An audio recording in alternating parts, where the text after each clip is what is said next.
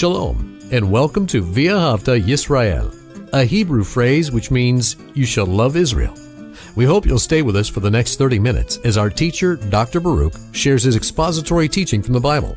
Dr. Baruch is the senior lecturer at the Zera Avraham Institute based in Israel.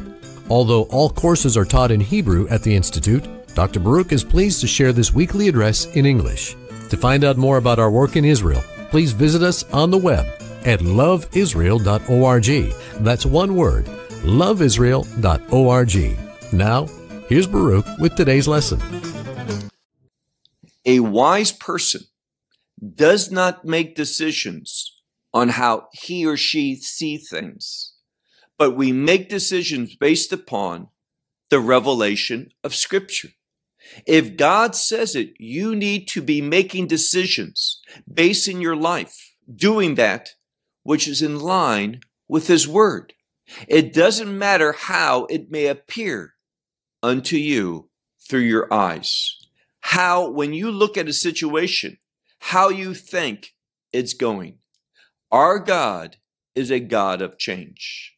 Well, take out your Bible and look with me to the book of Isaiah and chapter 49. The book of Isaiah and chapter 49. Now, we saw at the conclusion that God made a wonderful promise. Change was indeed coming. God promised it, and it was only a matter of time. Now, we've all heard the expression that a day to the Lord is like a thousand years, and a thousand years to the Lord is like a day. What does that mean? Well, sometimes we look at something and we think it may happen soon. I mean, it may happen tomorrow, but it's not happened yet. And sometimes a thousand years or more can expire. And still, that thing that we thought was near, it still hasn't happened. And sometimes the exact opposite. What we think when we look at a situation we think that won't happen in a thousand years. And God, He'll make it happen in one day. With God, all things are possible. See, we just can't know that verse. We have to believe it as well. Look with me to verse 13 now. We concluded with this verse last week, but I want to repeat it because it's a great verse.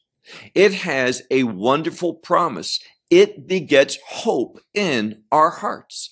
God says, verse 13 of chapter 49, Isaiah's prophecy, shout, and as I said, a shout of joy. Shout, O heavens, rejoice, O earth, break forth, mountains, shout. Why? Why all this joy? Why all this emotion? Why all this change? Because the Lord has comforted his people, his covenant people, his afflicted ones. He will be merciful too.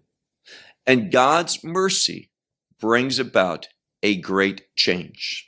So verse 13 concludes with a wonderful benediction, a statement of blessing, a change that God's going to bring about, a messianic change. But how was that received by the people? Now, we need to remember there's a term, we're going to see it in verse 14, the term Zion, meaning Zion. Zion is Jerusalem, but in a redemptive state, in a kingdom condition. But that's not happened yet. Not in Isaiah's time, not in our time. And therefore, notice what it says, verse 14. Sion, that's Zion, will say, The Lord has left me, abandoned me, forsaken me. However, you want to translate that word, lazoph. That's how the people in Jerusalem, which will be called Zion, in that kingdom condition, how they felt when they heard this. I mean, if God's going to do all these wonderful things, we look at our condition and we don't see that happening. So God must have departed. He must have left us. Then it says something more. We see this term Adonai. It's parallel. In the first place, we see the word Hashem, that sacred name for the Lord, Yud He Vav He, and now we see the term Adonai being, being written down. And it says, and the Lord, meaning Adonai, he has forgotten me. So the people feel that the Lord has abandoned, he's left, and Adonai, same one, that he has forgotten. This is how the people feel. And notice God's response to this, this statement. Look now to verse 15. A woman, her, her child, she will forget. Rather, it says, she will have mercy upon the son of her womb. Now, God says that's, that's what we expect. But even these, they might forget. But I, I will not forget you. See, it's not unheard of, unfortunately, that a mother will ignore her child, will, will abandon, will do whatever, not being faithful, not demonstrating mercy. It's unusual, but it happens. But he says, I never, that's the intent, I will not forget you. Verse 16. Behold, upon my, and this is word, kapayim, palms. Now, this is significant because this is where the nails that he had driven through his flesh, this is where they went. And we learned something, and that's what? We learned that he did that for his covenant people, both his old and new covenant people. For God so loved the world. And he says here, in light of that, again, verse 16, he says, Behold, upon my palms, literally upon the palms, I have engraved you. Your walls. Now, what are walls? A place of watching not just watching for the enemies, but watching in prayer. And he says, Your walls, meaning your prayers, are always before me, meaning constantly before me. Verse 17. He says, Your sons, he's speaking about the children of Israel, but sons, why? A different generation.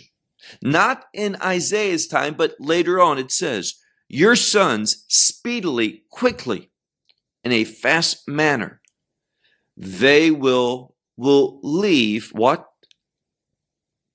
They will leave destruction.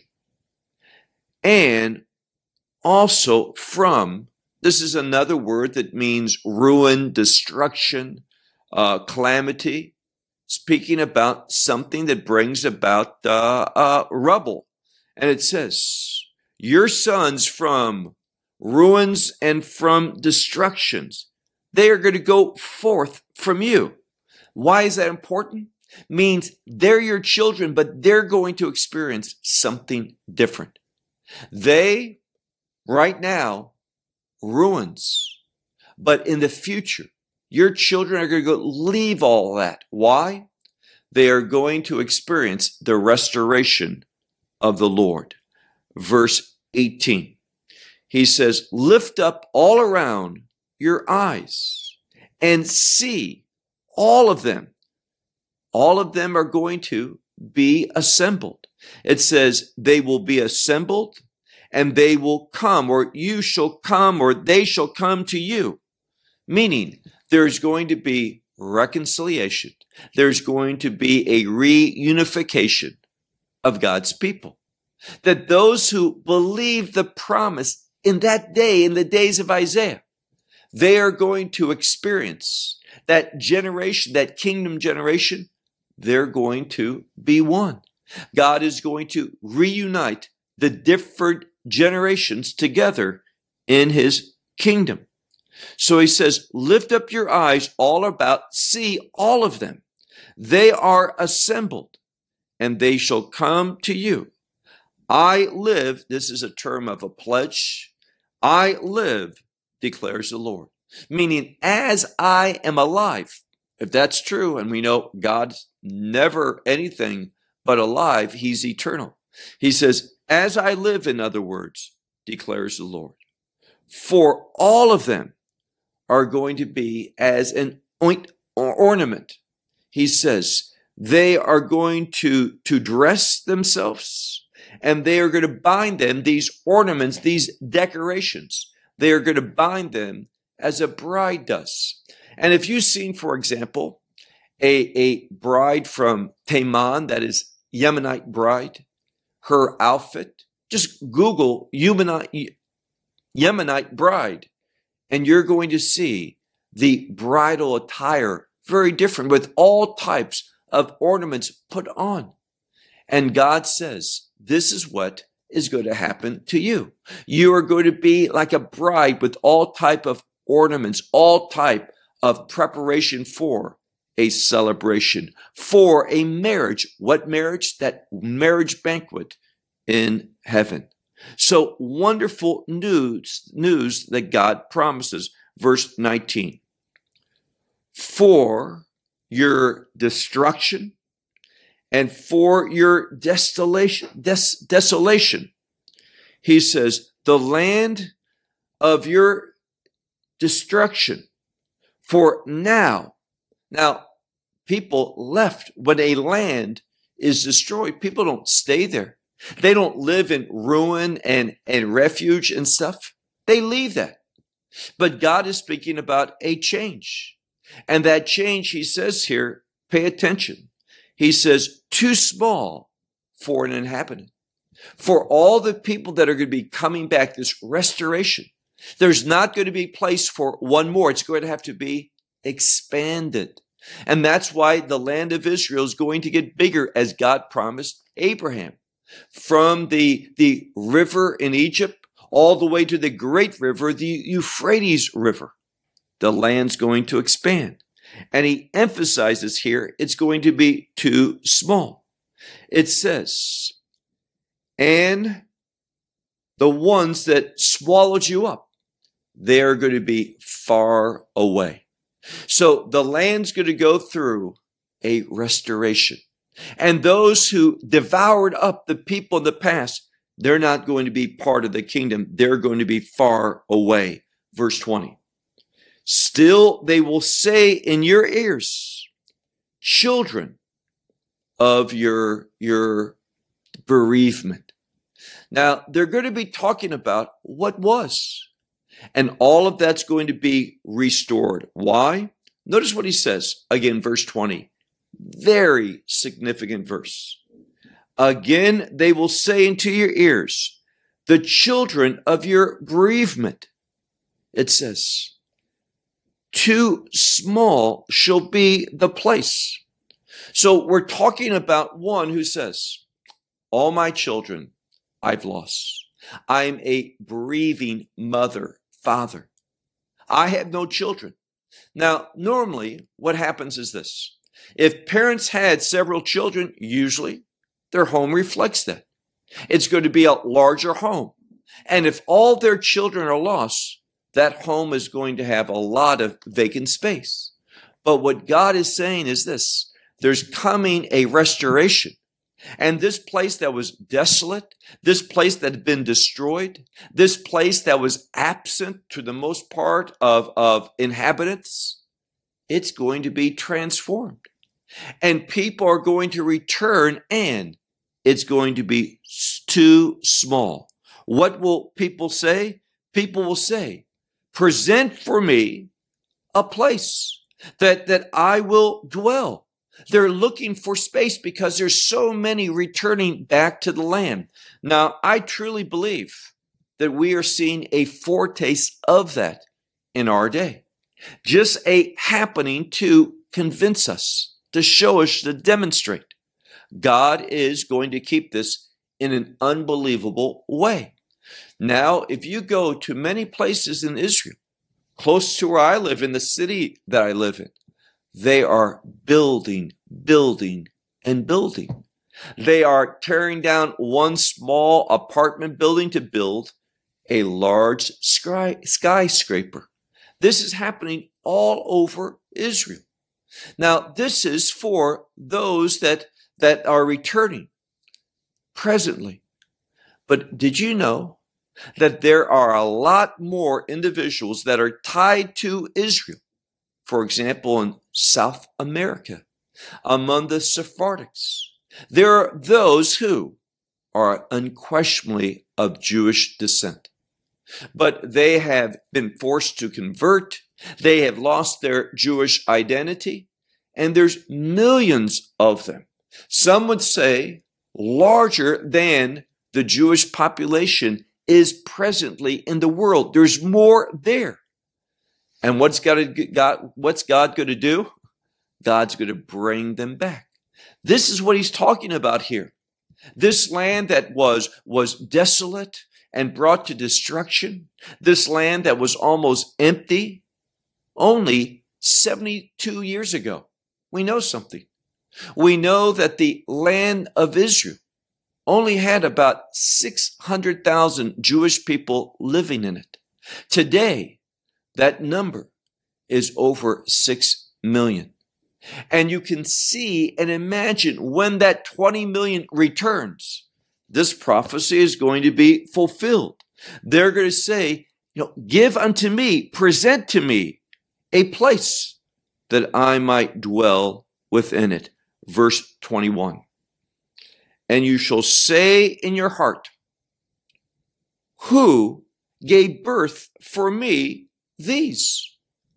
So these people who feel lost, no family. All of a sudden, all these people are coming back. That's the imagery that's being conveyed to us. And they're going to say, who gave birth to all these people for me? They're coming back to the land. And it says, and I, I was bereaved. I was barren. I was an exile. I was a wanderer or removed. These, it says, who raised them up?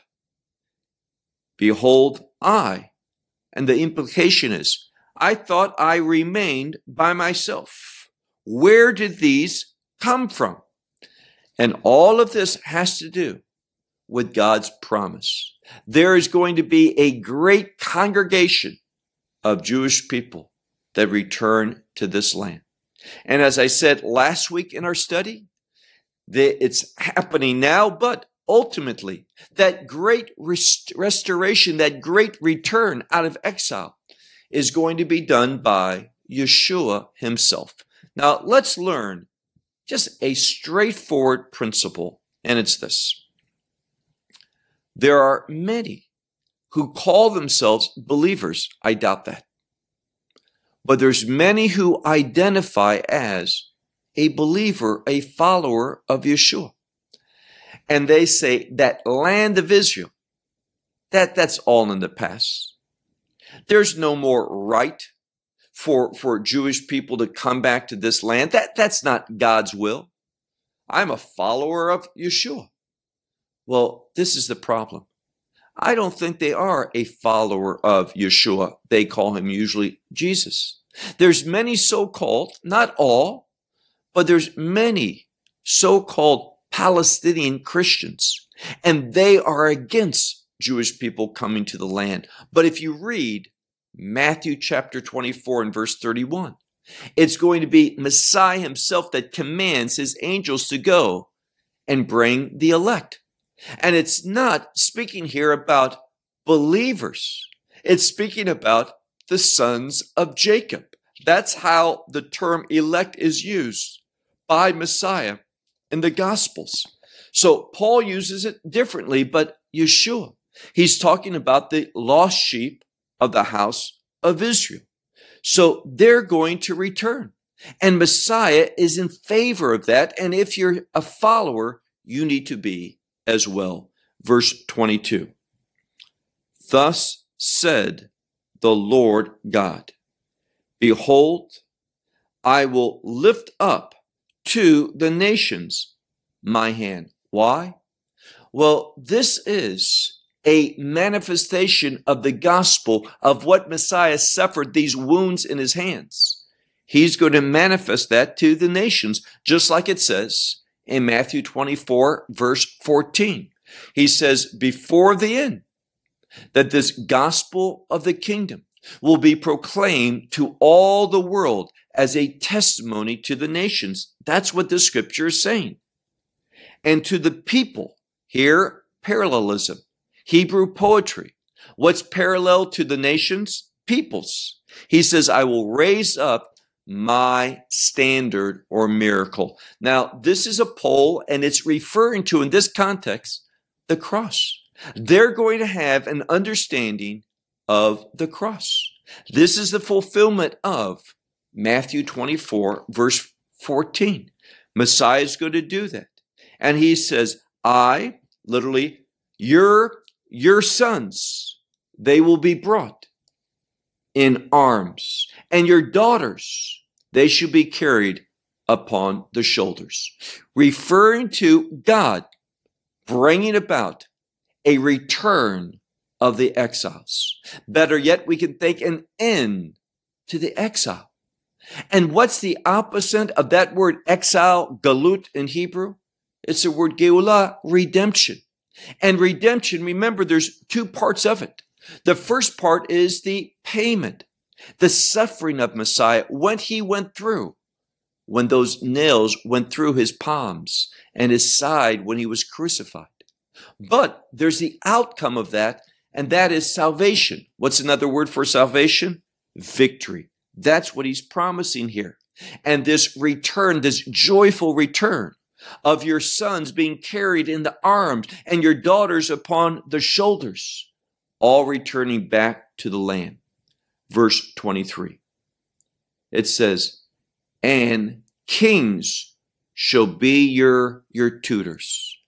Kings one of the things about a king, he is supposed to, a king of Israel, write for himself a Torah scroll. Kings are supposed to be wise. That's why Solomon was offered wisdom.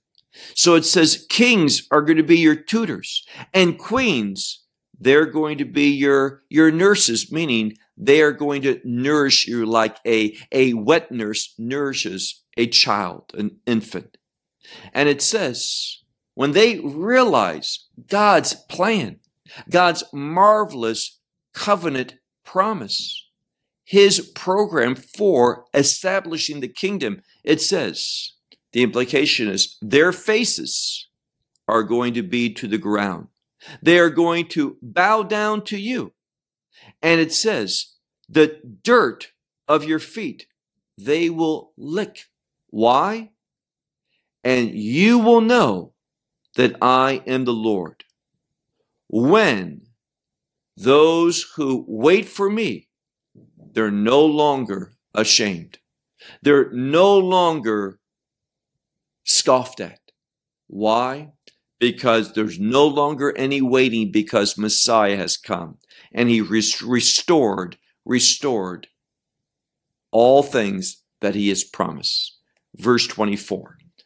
Now, verse 24 deals with what we could say the, the difficult things to believe.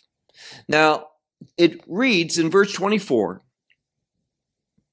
will be taken from a mighty one, a prey, meaning this. And we could think of it this way there's a mighty lion, and he's killed a little lamb and he's going to now eat that lamb. Are you going to be able to take that, that lamb away? No, sir. And this is what it's saying here. Will from a mighty one the prey be taken? And if the captive from a righteous one, will they escape? Now, the answer to these two questions are no. They will not. But with God, all things are possible. God answers the question differently than we would answer them. He says, For thus said the Lord, also the captives of a mighty one will be taken, meaning will be removed. Who's going to do that? God is going to do it. When he's going to do that, he's talking about at the end of the age, bringing the people back to the land. He says, the prey of a, we might say, tyrant, a terrible individual, that prey he's going to let go. A tyrant is going to let go those that he's enslaved. Obviously, the answer is no. But we know something. It says in the middle of verse 25, your opponent, the one who is holding those tyrants, he says, your opponent, your enemy, the one who contends with you, God says, I will contend with. And your sons I will save. God is going to do it. And he's going to show his faithfulness to his word by doing this last great work of reconciliation between him and Israel. That's what he's promising in this passage that is going to be a testimony to all the nations. Last verse, verse 26. What about those tyrants? What about those that are working against God's purposes? And again, it pains me, but there are people who say that they are followers of Messiah Yeshua, that they are believers of this book, that they are submissive to God's will, and they are against God's plans and purposes, what God has revealed through the prophets, what we are studying at this time. And God has a message for them.